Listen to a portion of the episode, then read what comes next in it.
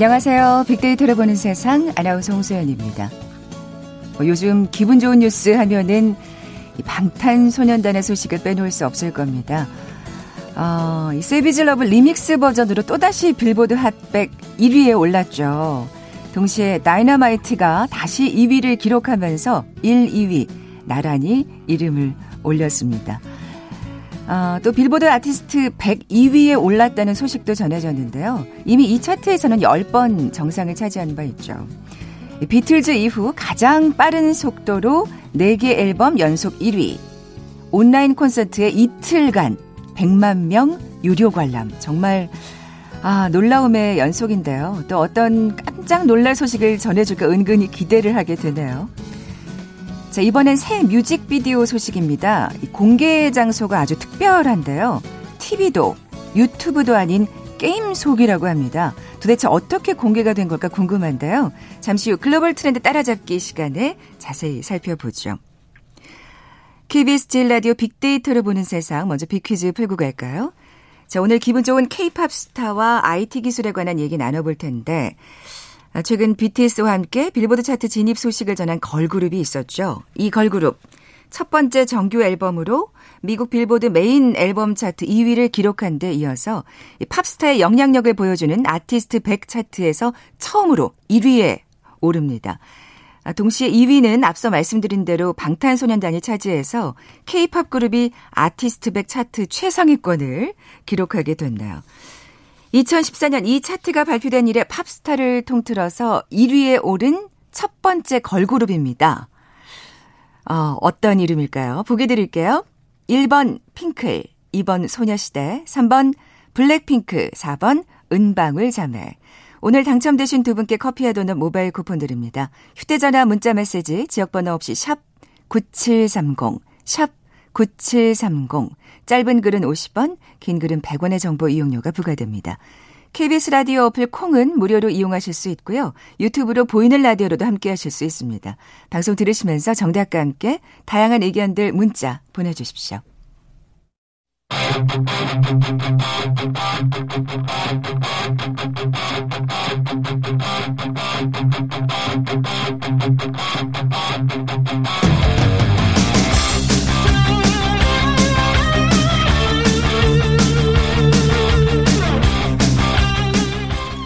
궁금했던 ICT 분야의 다양한 소식들 재미있고 알기 쉽게 풀어드리는 시간이죠. 글로벌 트렌드 따라잡기. 한국인사이트 연구소 김덕진 부소장 나와 계세요. 안녕하세요. 네, 안녕하세요. 김덕진입니다. 어, 이번 주 화제가 된 이슈부터 먼저 간략히 살펴볼까요? 네, 한 두 가지 정도 얘기 드릴게요. 첫 번째는 페이스북이 소셜 딜레마라는 넷플릭스 다큐멘터리에 대해서 반박하는 입장문을 냈습니다. 어. 소셜 미디어가 갖는 문제점에 대해서 이제 좀 폭로한 다큐멘터리인데요. 어떤 내용이길래 이 페이스북에서 이렇게까지 나오는지 보도록 하고요.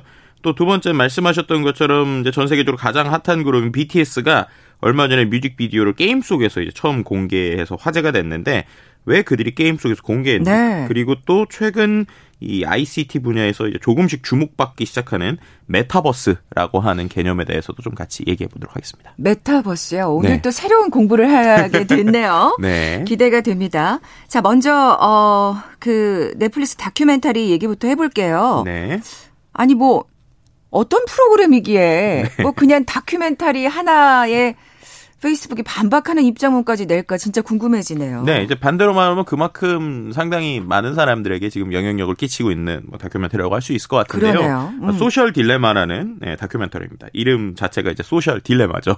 그러니까 음. 온라인상에서 일어나는 이런 것들을 얘기한 건데 이것에 대해서 이제 어, 페이스북에서 선정주의다라고 반박문을 냈어요. 그 정치적 어. 양극화 같은 복잡한 사회 문제에 대해서 소셜 미디어 플랫폼을 희생양으로 삼는다 이렇게 얘기를 했고요. 어, 굉장히 발끈했네요. 네, 예. 그래서 뭐 소셜 미디어가 우리 삶에 미치는 영향력에 대해서 좀 논의를 해야 되는데 이 다큐멘터리는 너무 선정적이다. 그래서 뭐 기술의 어떤 미묘한 함의를 놓치고 플랫폼에 대한 왜곡된 시각만 보여준다. 뭐 이런 식의 어. 얘기를 했고요. 또 일부 전문가들은 이 페이스북의 입장을 옹호하면서 다큐멘터리를 쓰레기 과학이다 뭐 이렇게 표현한 사람들까지 있을 정도입니다. 야. 그만큼 어떻게 보면 상당히 논란이 되고 있는 다큐멘터리라고 볼 수 있을 것 같고요.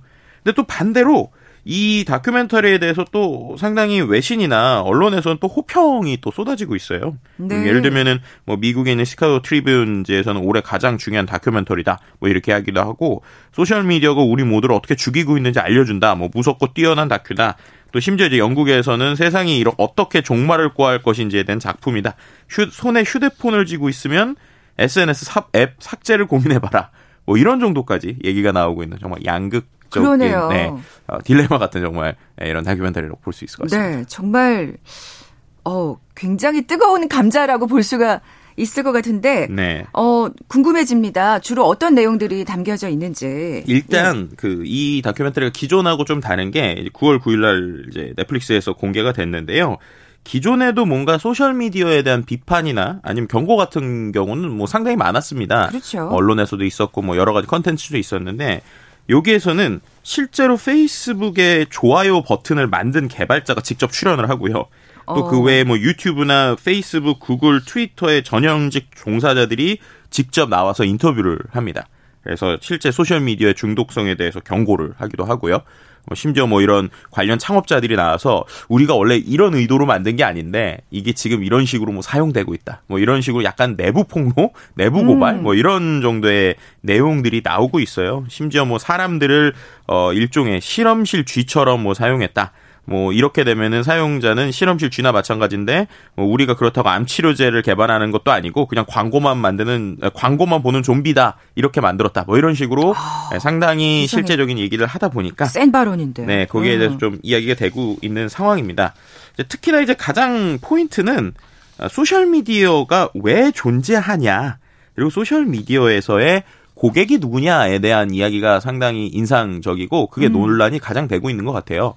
어, 우리 아나운서님 생각하시기에는 우리 소셜 미디어라고 할 때 고객이 누굴 것 같으세요? 소셜 미디어의 고객. 예를 들면은 페이스북 같은 회사의 고객이 누굴까요? 그 사용하는 사람들 아니겠어요? 단순히 음. 저는 그렇게 단순한 거죠, 제가. 그렇죠. 그러니까 뭐냐면 우리가 보통 우리가 네. 이용하니까 우리가 고객 아니야라고 생각할 수 있잖아요.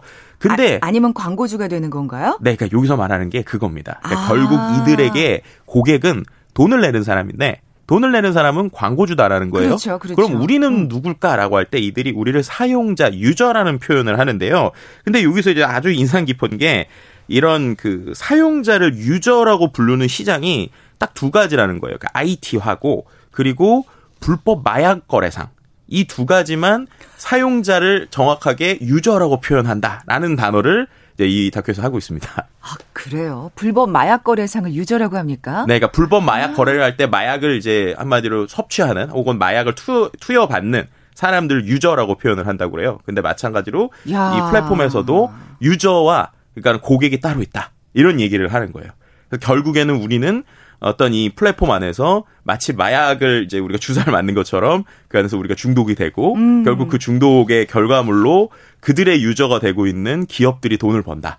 그리고 결국 그들 기업들에게 광고를 계속 맡길수록 거기서 내용이 커진다라고 얘기를 하고 있고요. 아, 근데 그 단어도 굉장히 의미심장하네요. 네. 네. 그리고 이제 또 한 가지 얘기했던 게 그래서 우리가 이른바 이제 선물 거래라고 하지 않습니까? 그러니까 뭔가 뭐 원유나 아니면은 뭐, 음, 뭐 이런 뭐 여러 가지 재화나 이런 것들을 향후의 미래에 이게 이 정도 가치가 될 거니까 거기에 미리 투자하는 것들이 있잖아요. 네네. 네. 근데 마찬가지로 소셜 미디어를 인간 선물 시장이라고도 표현을 해요. 그러니까 음. 뭐냐면 우리가 향후에 광고를 보고 이렇게 바뀔 거라는 거를 예측을 하고 거기에 맞춰서 지금 광고비를 책정한다라는 거예요. 아, 그거는 또 일리가 있는 말이네요. 네, 그러니까는 네. 결국 소셜 미디어의 광, 그러니까 소셜 미디어의 모든 프로세스가 결국 광고주 그러니까 광고를 하는 사람들이 광고의 효과를 조금씩 사용자들이 느끼게 되면서 변화하는 것에 결국 돈을 쓰고 있다. 그래서 이 플랫폼은 우리들 유저를 위한 플랫폼이 아니라 아. 광고주들이 자신들이 원하는 내용이나 생각을 그들에게 조금씩 전달하기 위해서 만들어져 있는 구조이고 그 안에서 우리는 나도 모르게 조금씩 생각이 바뀌어가고 네. 그 바뀌어가는 어떤 대가를 광고주들이 돈으로 페이스북이나 이제 SNS에 지불한다라는 게 이 다큐의 전체적인 큰 흐름이라고 보시면 될 것 같습니다. 네. 아우. 커다란 음모론을 지금 접하는 듯한 좀 느낌이 드는데 네. 사실 조금은 불만인 게 너무 우리를 이 소비자들을 수동적으로 바라보는 건 아닌가 싶은 음. 게 광고주들도 사실 그 SNS 상에서의 어떤 그 소비자들의 흐름이나 네. 그렇게 보이잖아요. 그렇죠. 그 테이스트 취향 같은 게 그걸 보면서 또 뭐 광고 시장이 변하기도 하고 어떤 아 이제 이런 물 이걸 만들면 이게 대박이 나겠구나. 사실 그런 걸 힌트를 얻을 텐데 음. 이런 어떤 능동적인 입장보다는 우리가 오히려 그들에게서 영향을 받는다는 그 수동적인 입장만을 좀 강조한 셈이네요. 네, 맞습니다. 그래서 실제로 이 다큐멘터리에서 그럼 사람이 그럼 어떻게 그렇게 되느냐 말씀하신 대로 얘기할 때 네. 결국에는 이 방대한 데이터가 어떤 소셜 미디어가 마치 마법사처럼 변하게 한다라는 얘기를 해요. 왜냐하면 말씀하신 것처럼 우리는 그냥 그 안에서 되게 우리가 어, 능동적으로 어 내가 좋아하는 거 누르고 뭐 내가 좋아하는 글에 댓글 달고 이렇게 하는 거 아니야?라고 네, 생각을 네. 하는데 이 전체적인 시스템은 그 하나하나의 모든 행위가 방대하게 데이터로 모이기 때문에 결국 그 사람이 뭐 누르는 글이나 콘텐츠 또 재생하는 영상이나 문자 그리고 심지어 어떤 사람의 댓글을 쓸 때에 그걸 기다리는 행위의 초 이런 것까지 디테일하게 보다 보니까 결국 나보다 나를 더 잘 알게 된다라는 겁니다. 그거는 맞죠. 네. 그래서 네. 그럼 그것을 활용해서 이 사람이 예를 들어서 이 소셜 미디어의 공간을 떠나려고 할 때 떠나지 못하게 그 타이밍에 맞춰서 뭔가 푸시를 줘서 이 사람의 체류 시간을 늘리거나 혹은 아하. 이 사람이 뭔가 그 다음 페이지에 나오는 그 다음 글이나 사진이 무엇이 나온지에 따라서 체류율이 길어진다라고 하면 거기에 맞춰서 계속 시간을 쓰게 한다는 것이죠. 음. 그럼 그렇게 해서 이 사람이 시간을 오래 쓸수록 광고주들한테 광고를 팔 수 있는 내용과 슬롯이 늘어나기 때문에 그렇죠. 그 안에서 우리가 광고를 원하는 대로 팔 수 있다라는 거예요. 그리고 결국 그것이 그렇게 되면은 어떠한 영향을 미치느냐? 결국 우리의 어떤 양극단의 생각들, 그러니까는 우리의 인간의 두뇌가 일종의 분열로 가게 되는 방향으로 결국 이 플랫폼이 가게 만든다라는 게 이제 이 다큐의 주장입니다. 왜냐하면 사람들이 결국에는 어떠한 어, 애매한 입장들보다는 한쪽 극단에 아. 있는 내용들을 봤을 때 더 체류 시간이 길어지고 더 오랜 시간 보다 보니까 결국에는 광고를 더 팔기 위해서 사람들을 어떤 양극단의 생각으로 계속 끌고 가게 만드는 것이 지금의 소셜 미디어의 문제다라고 지금 음. 이 다큐에서는 좀 얘기하고 있는 방향이라고 보시면 될 것 같아요. 어떻게 보면 이거 가짜 뉴스의 어떤 맹점과도 일맥상통하는 것 같아요. 우린 진짜 그 그 그, 그 가짜 뉴스에 굉장히 그 자극적이고 선정적인 어떤 문구나 내용에 끌려가지고 자꾸 클릭을 하게 되고 네. 또 어떻게 생각하면 그걸 또 사실로 점점 받아들이게 되고 이런 측면이 없잖아 있잖아요. 네, 맞습니다. 이제 네. 실제로 이 다큐에서 그 얘기를 하는 거예요. 컨텐츠에 계속 노출되면 내가 생각이 조금씩 변할 수 있다는 것인데 네, 네. 실제로 그래서 여기서 얘기했던 게 어, 평평한 지구 음모론 그리고 또 2016년부터 올해까지 계속되고 있는 피자 게이트라고 그래서 힐러리 클린턴 전 국무부 장관이 뭔가 피자 가게 지하에서 아동 성매매를 조직적으로 운영했다 이런 음모론이 미국에서 돌았다고 그래요. 실제로 그것 때문에 그거를 근데 우리가 상당히 웃을 수 있지만 네, 전 지는 저는 처음 들으니까 지금 웃는 거겠죠. 네, 근데 예. 실제로 이것 때문에 소셜 미디어에서 그런 내용을 본 어떤 사람이 실제 피자 가게에 가서 총을 쏜 적도 있어요.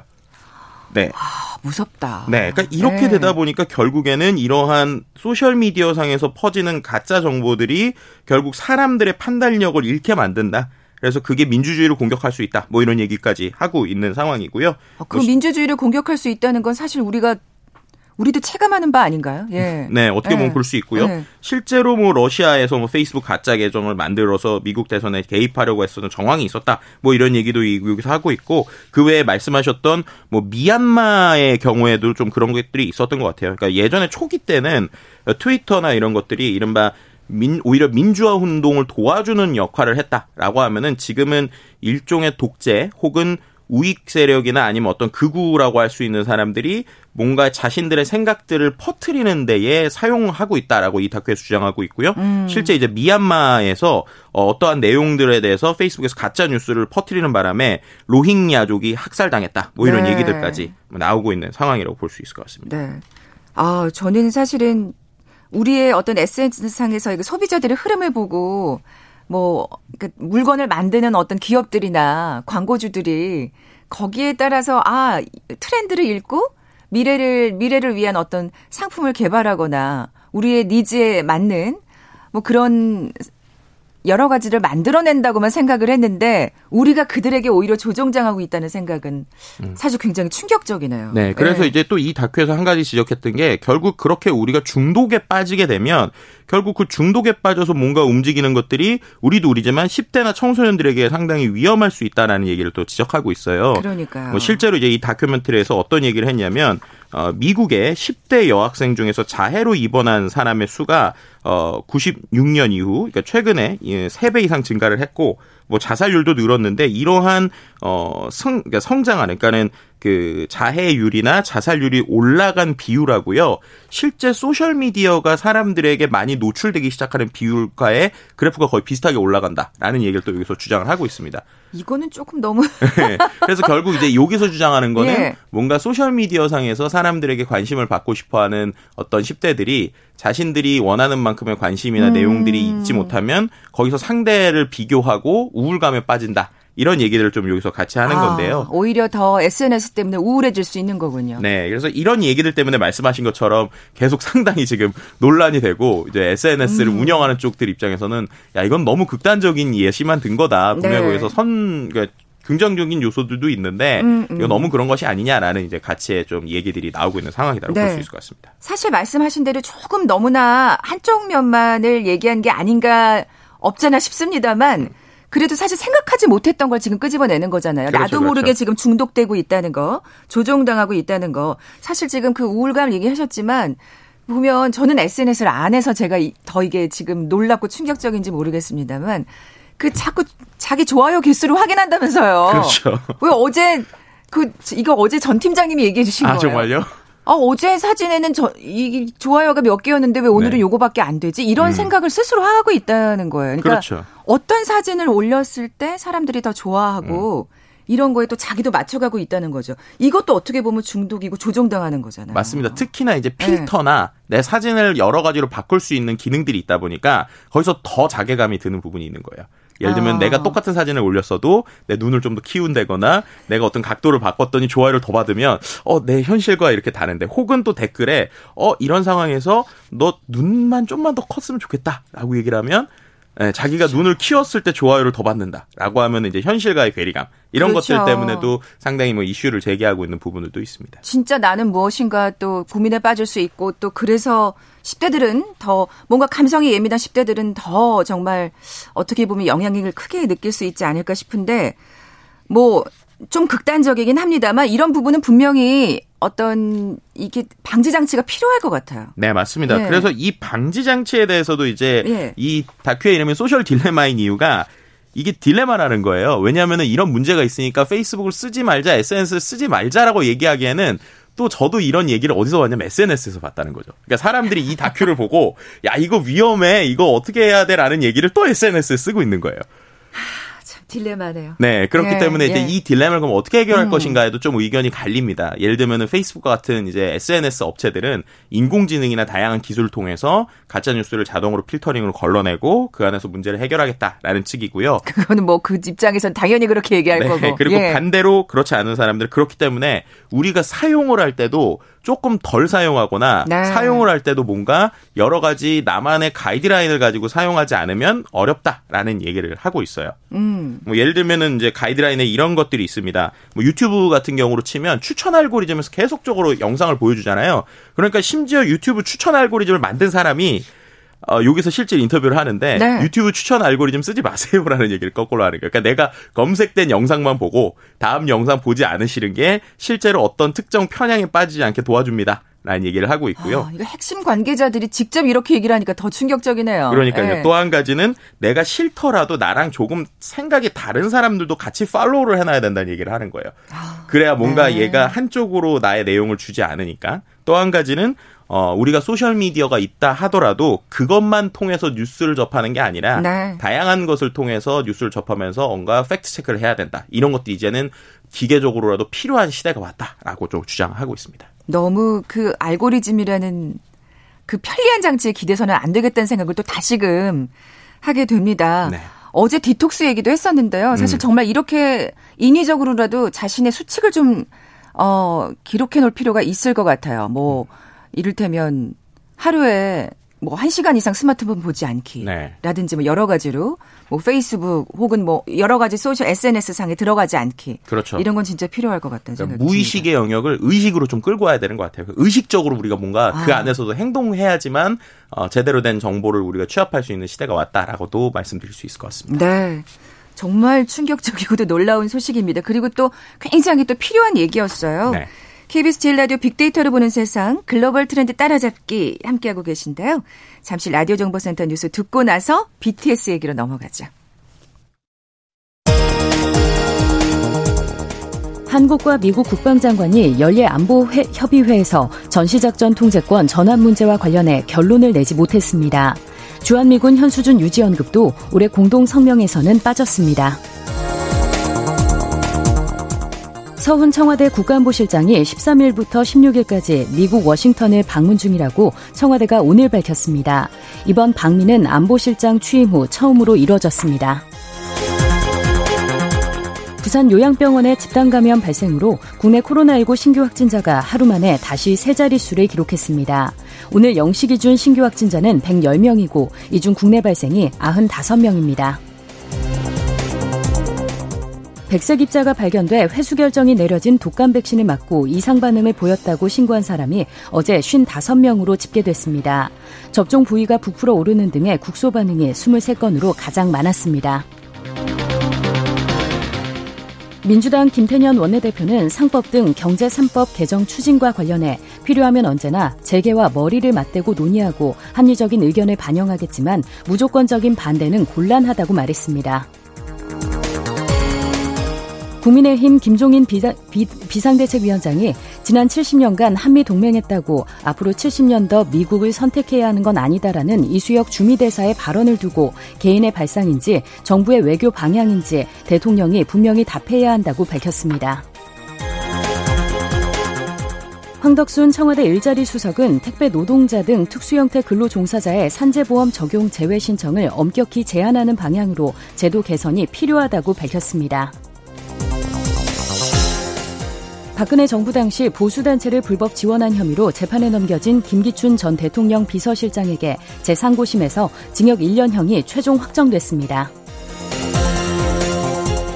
왕실 개혁과 총리 퇴진 요구 시위가 확산하는 가운데 태국 정부가 5인 이상 집회 금지 등 비상 조치를 가동했습니다. 지금까지 라디오 정보센터 조진주였습니다.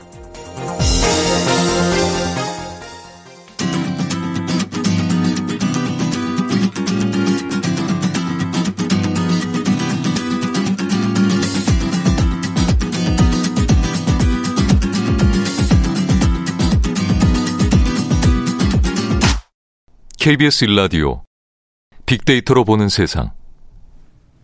네, 글로벌 트렌드 따라잡기 함께하고 계신 지금 시각 11시 28분 막 됐습니다. 어, 4222님께서 빅데이터로 보는 세상도 중독되는 것 같 다고. 아, 그건 건강한 중독입니다. 그러니까 지금 네. 이 얘기를 걱정 마세요. 왜냐하면 저희가 뭔가 다음 추천 영상으로 자동으로 나오는 거 아니잖아요. 네. 알고리즘 없고요. 알고리즘 없습니다. 저희가 정말 네. 이런 시각도 있고 저런 시각도 있다 다양한 소식을 전해드리고 맞습니다. 있잖아요. 편향성 없는 방송. 그렇죠. 네. 거기서 선택해서 어, 들으시면 되는 거니까요. 맞습니다. 예, 김 부소장님, 네. 퀴즈 다시 한번 내주세요. 네, 오늘 이 K-팝 스타들의 이야기와 IT 기술에 대한 얘기 나눌 건데요. 최근 이 아티스트 100 차트에 처음으로 1 위로 오른 걸그룹이 있죠. 동시에 2위는 방탄소년단이 차지해서 K-팝 그룹이 이제 미국인데도 아티스트 100 차트 최상위권을 기록을 했는데요.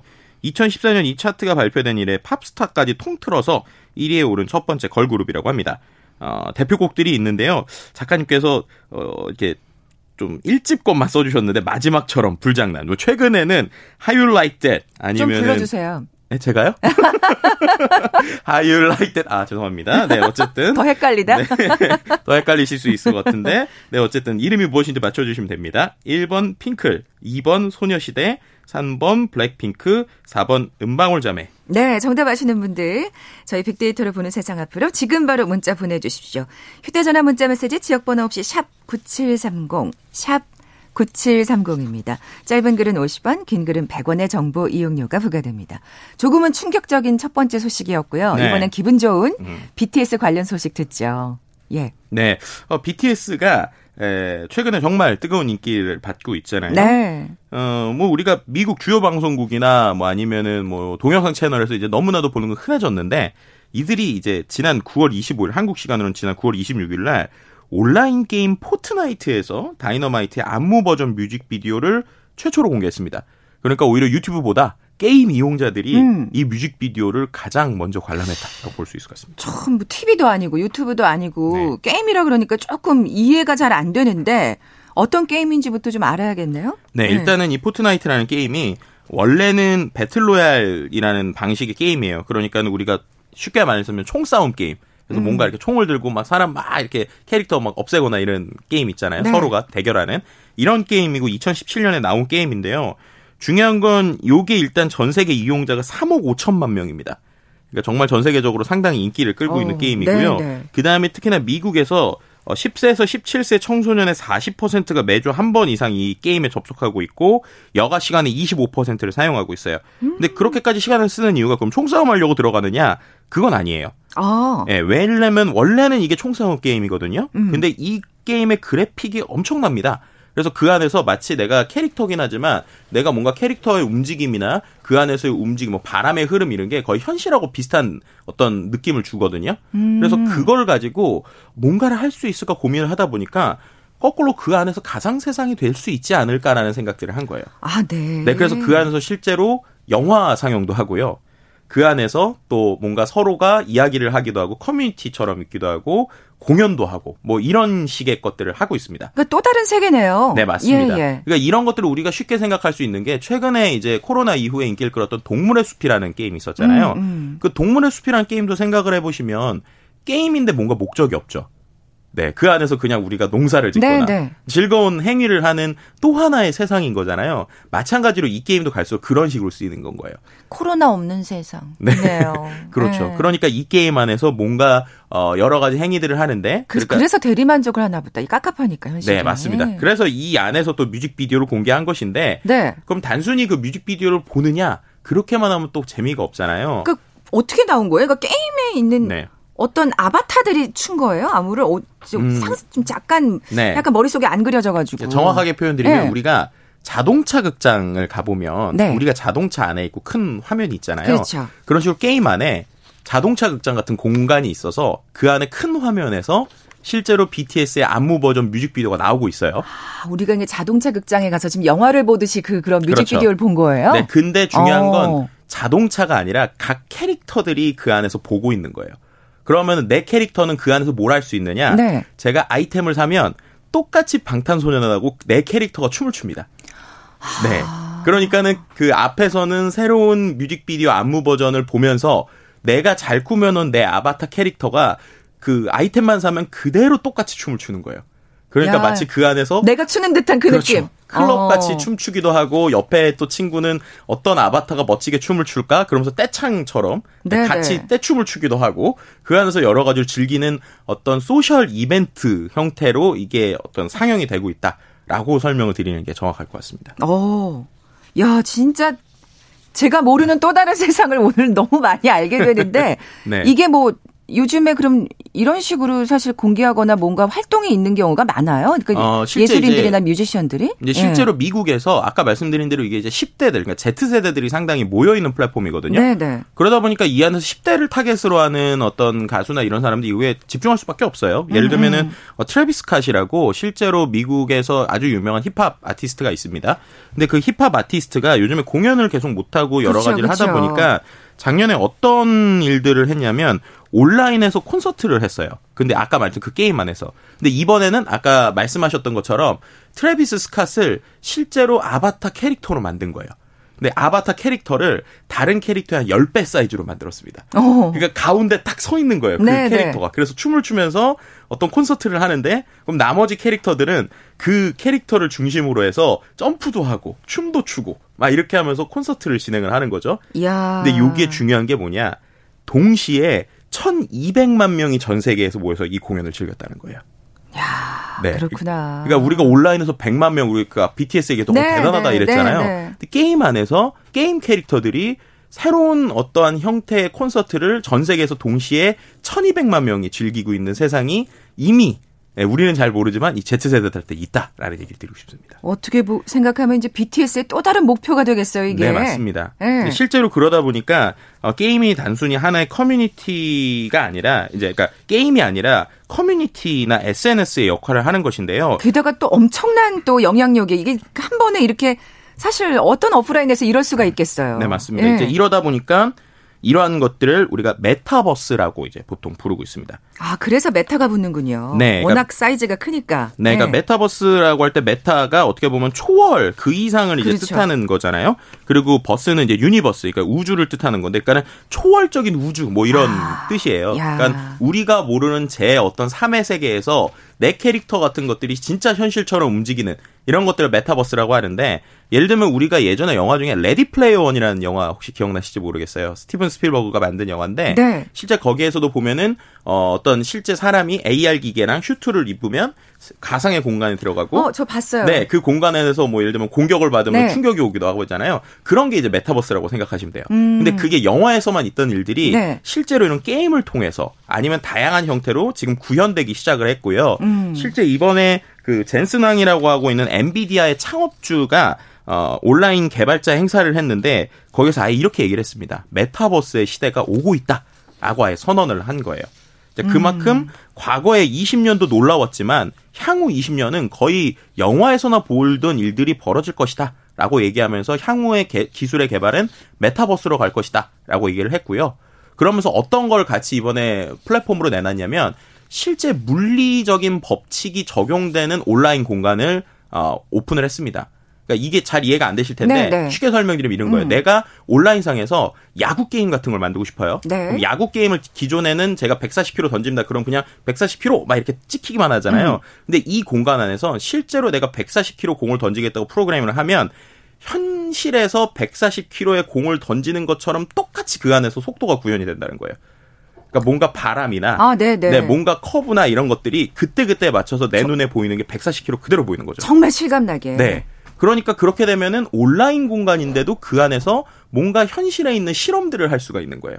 근데 또 그게 네. 굉장히 또 쉽게 되는 거잖아요. 현실과 네. 다르게. 네, 그런 것들이 이제 되다 보니까 마치 내가 상상하던 것들이 그러니까, 실제로. 할 수 있는 이런 세상들까지 이제 펼쳐진다라고 볼 수 있을 것 같습니다. 와, 이게 사실 이게 뭐 계속해서 이렇게 음. 진화하는 가운데서 메타버스까지 가는 결국엔 가는 거였겠지만 네. 어떻게 보면 코로나 19가 굉장히 또 이 시기를 앞당겼다고도 음, 맞습니다. 볼 수 있겠는데요. 네. 국내에서는 또 이런 게 뭐가 대비가 돼 있는지 모르겠어요. 국내에서도요 예. 네이버 제트라고 하는 회사에서 이미 제페토라는 플랫폼을 가지고 있는데 여기도 상당히 흥미로운 게 출시가 2년 됐거든요. 근데 글로벌 가입자가 이미 1억 8천만 명입니다. 근데 우리가 잘 모르는 이유가 해외 이용자가 90%고요. 아, 우리는 아직 잘 모르는구나. 네, 그리고 10대 예. 이용자가 80%예요. 그러니까 우리가 잘 모를 수밖에 없어요. 근데 이 안에 이미 아까 말씀드렸던 어 블랙핑크나 아니면 여러 가지 캐릭터들이 이미 이 안에 들어와 있습니다. 그래서 음. 그 가상의 현실에서 내 아바타가 블랙핑크랑 같이 사진을 찍거나 아니면 사인회를 하거나 이런 것들이 이미 벌어지고 있고요. 네. 최근에 이 회사가 YG 그리고 어, 방탄소년단의 소속사인 빅히트에게 둘이 합해서 한 100억 정도 투자를 120억 투자를 받았습니다. 아니 그래서 제가 지금 이 제페토라는 단어가 명칭이 낯설지 않다고 생각했는데 네. 아마 뉴스에서 이렇게 얼핏얼핏 지나가면서 봤는데 맞습니다. 어떤 기업인지 몰랐던 것 같아요. 음, 맞습니다. 우리도 사실 이거 어떻게 생각하면 진짜 정말 말씀하신 대로 해외 이용자 비율 90%, 음. 10대 이용자 비율 80% 사실 정말 잘 모르는 경우가 많을 것 같은데 네. 너무 해외 시장에 이게 잠식되지 않기 위해서는 또 우리가 이런 것도 좀 필요할 것 같은데요. 네, 이런. 맞습니다. 실제로 어렵게 생각하실 거 없고요. 우리 2000년 초반에 아바타 꾸미기 같은 것이 어떤 아이들이 쉽게 아바타를 꾸며서 그 안에서 이야기도 하고 대화도 하는데 그 안에 연예인들도 들어와 있으니까 현실에서는 만나기 힘든 연예인들과 사진도 찍고 사인회도 하고 대화도 하고 이런 것들이 현실이 아닌 이 메타버스 세계에서 구현되고 있다 라는 것도 같이 설명을 드릴 수 있을 것 같습니다. 네. 어, 기억해 두겠습니다. 메타버스. 네. 글로벌 트렌드 따라잡기 한국인사이트 연구소 김덕진 부소장과 함께했습니다. 고맙습니다. 네, 감사합니다. 자, 오늘 정답은 3번 블랙핑크였죠. 메타버스에서 이들과 함께 저 사진을 찍고 싶네요. 커피와 도넛 모바일 쿠폰 받으실 두 분입니다. 4222님, 아까 빅데이터에 중독될 것 같다고 하신 분, 그리고 사마나 사하나님께 선물 보내드리면서 물러갑니다. 빅데이터로 보는 세상 내일 뵙죠. 고맙습니다.